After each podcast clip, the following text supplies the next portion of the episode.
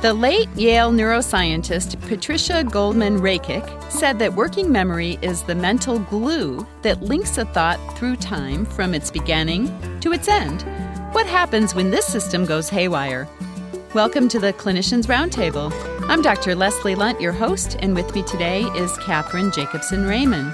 Ms. Ramin is an investigative journalist who writes for many national publications, including the New York Times Magazine.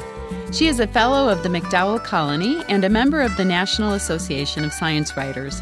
Her current book is called Carved in Sand When Attention Fails and Memory Fades in Midlife. Welcome to ReachMD, Cathryn. Thank you so much. It's nice to be here. Cathryn, tell us about the neural bouncer functions of the frontal lobe. So you like that, huh? I yeah. do. It's a great way to describe it. It's great, isn't it? I was throwing my arms around the scientist who gave me the metaphor. I said, You have no idea how many times I plan to use this. Um, the neural bouncer. Well, now, you know, when you're young, you have the equivalent of a nightclub bouncer standing in front of your brain with his or her hand on the velvet rope. And only what that bouncer allows in is going to get in. But as you get older, as you get into middle age, the neural bouncer starts to take a lot of coffee breaks and eventually goes off duty altogether. At which point, anything is fair game. The riffraff is pouring in, and there's not a lot you can do about it. And I'm sure that many of our listeners have noticed how much more distractible they've become to the point that they may feel that they've developed adult ADHD. And in the course of writing Carved in Sand, I met many, many people who said to me, I know what's wrong with me. Well, what would that be? I have developed adult ADHD. Mm-hmm. And I said, well, did you have any problem with ADHD as a child? Did you have difficulties in school? Were you very distractible? Well, no. How were your grades? Well, I was a very good student. How did you do in college? Um, well, very well, and also well in graduate school. I said, well, it's highly unlikely that you have developed adult ADHD because you effectively can't develop it. What you have is really a case of overload. And one of the people who's written about this so very well is Dr. Edward Hallowell, who's written a number of books about ADHD, but his most recent book is called Crazy Busy. And I interviewed him and actually went to have an evaluation with him. And he explained to me in no uncertain terms that as adults, we have this endless bombardment in all directions, and it's quite uncontrollable. And so instead of how it was when we were kids and when our parents were, you know, in their busiest years, it used to be that if you wanted to get information, you had to answer the phone, open the door, or, you know, open the mail, one or the other. It wasn't just coming at you constantly. Well, we've really rearranged that. We now want all information all the time, and that's what we've got. And, you know, I consider my smartphone to be the greatest tool I have ever owned, and I cannot imagine that I lived without it. But the truth is that it's always on and there is no downtime, and thus we are experiencing this uncontrollable bombardment of information that is not an experience our parents ever had. Now, in their midlife years, they experience many of the same changes in the frontal lobes. All of us, all mammals do. If you're a chimpanzee and you're in chimpanzee midlife, you will experience those changes. The difference being that as the frontal lobe function changed, their lives got less complicated. They were typically finished raising children. They were looking towards retirement. They were not in the thick of it in the way we are in the thick of it. And so it was a little bit easier for them than it is for us. And to just the social climate as well, where more women are working outside the home and less capable of keeping the home fires burning. As you alluded to, most of us in our age range have still have kids at home, and then we may have elderly parents as well that we're dealing with, as well as our jobs. And, and that's a relatively new phenomenon. Yes, it is relatively new, and the technical requirements of keeping everybody up and running are really complicated when you think about it. So, does this overstimulation look like forgetfulness? This overstimulation looks exactly like forgetfulness. It is really a matter of not being able to control what gets to you and when, and not being able to do a very good job of prioritizing. It used to be quite evident what needed to be done first and what needed to be done next. And that was usually decided by who was screaming the loudest. But the but now everyone's screaming the loudest. I mean i just had to laugh frankly because i'm going down to washington dc to walter reed to do some interviews. And it took me nearly two weeks to get the interviews set. And finally, after tremendous work, I got them set. And approximately four minutes later, I received an email from the press attache requesting my questions before the end of the day. and I thought to myself, this is absurd. You know, there is absolutely, there's no lag time at all between the request and the expected response. And so that does make it far more difficult. And then the 24 7 pace of life and the expectation that you're constantly available has to make it all worse as well. It definitely does. You know, I mean, I don't think many of us would give up the internet. I know I would not give it up. I have a real desire to hook into what I refer to as the information nipple as soon as I can. You know, I come back from a trip or something, and this is what I want to do is look up about 15 things.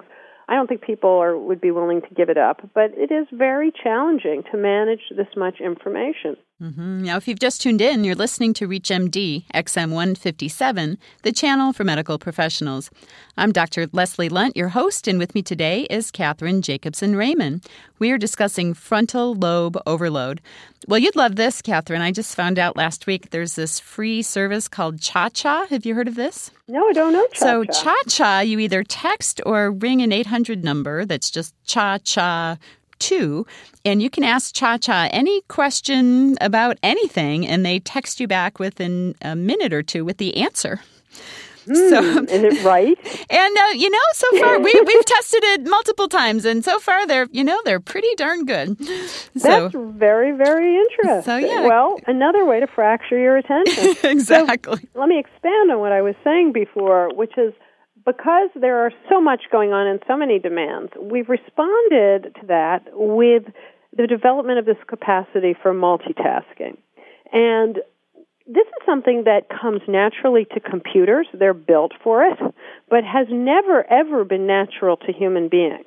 Human beings are, without question, sequential processors. Their brains can do one thing at a time. You might be able to sort of eat and read the newspaper, but I usually end up with food all over the chair and the floor and everything if I do that.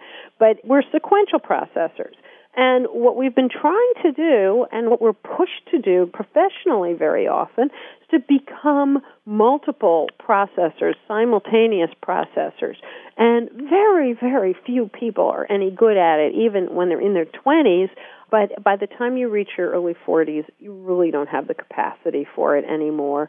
And the fracturing of attention doesn't work. It means that you spend a lot of time cleaning up the detritus you pretend, you think that you're still young and swift cognitively, and so you skim that email and discover that, you know, a couple weeks later when you're sitting in a restaurant by yourself waiting for someone who's not coming, you discover you didn't quite read all of it. You didn't read to the bottom of it. You were too busy doing three things at once. And I find every day that I have to resist the inclination to do that, that each task must be begun and finished or begun and consciously put away properly so that another task can be picked up if that first task can't be finished because I have to wait for something. It's not a matter of juggling a whole lot of plates. It can't be done successfully.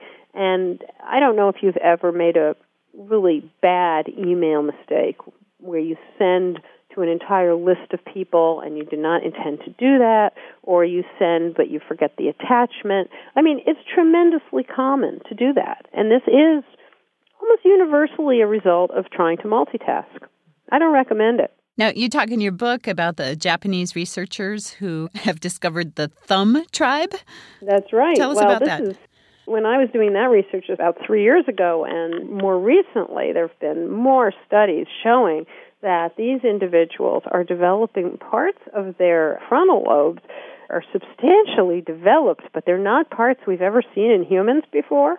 and all of the networks related to their thumbs are pretty well developed also but they don't seem to be able to remember anything. They are completely reliant on their devices for information that typically people recall. Like, well, when's your mother's birthday? I don't know. I better look. Mm-hmm. What's your mother's phone number? You know. What's your phone number? Are you kidding? Forget What's about your, your mother. Well, no, no. I, I know my phone number because we give it out constantly. But you know, very few people can think of their own phone numbers because they never call themselves.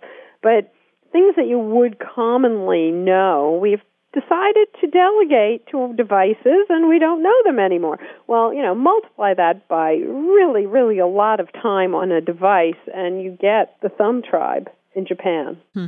Now, you mentioned forgetting to send the attachment in emails, and I'm particularly guilty of that. Does technology have an answer for us? Yes, well, there is actually a software program now that yells at you if you allude to an attachment like see the attachment and there's no attachment, the program will say, wait, there's supposed to be an attachment?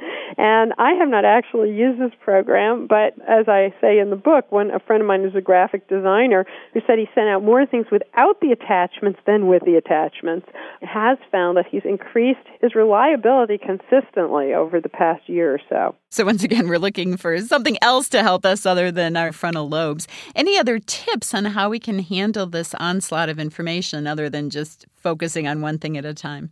Well, you know, that is the big thing, is to eliminate the multitasking. But also, I talk a lot about in the book about developing strategy and scaffolding. And, you know, I knew that that was right when I wrote the book, but I hadn't had a lot of opportunity to put it, except for the major job of writing and organizing the material of the book. I hadn't really brought it into practice in other parts of life. And in the last six months or so, I've been working on four big articles simultaneously, each one with many, many interviews. And I realized before I started that, you know, if you ever wanted scaffolding, if you ever needed strategy, you need it now. And so I've been very consciously developing methods that they're fail safe in a way. They eliminate what I know to be my weaknesses.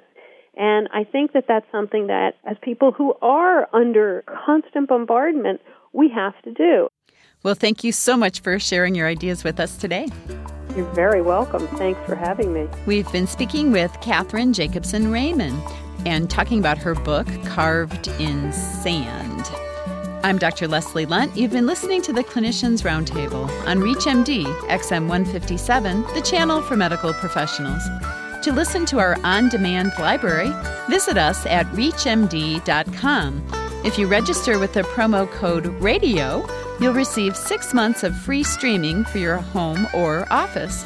If you have comments or suggestions or questions, give us a ring at 888 MD XM 157. Thank you for listening.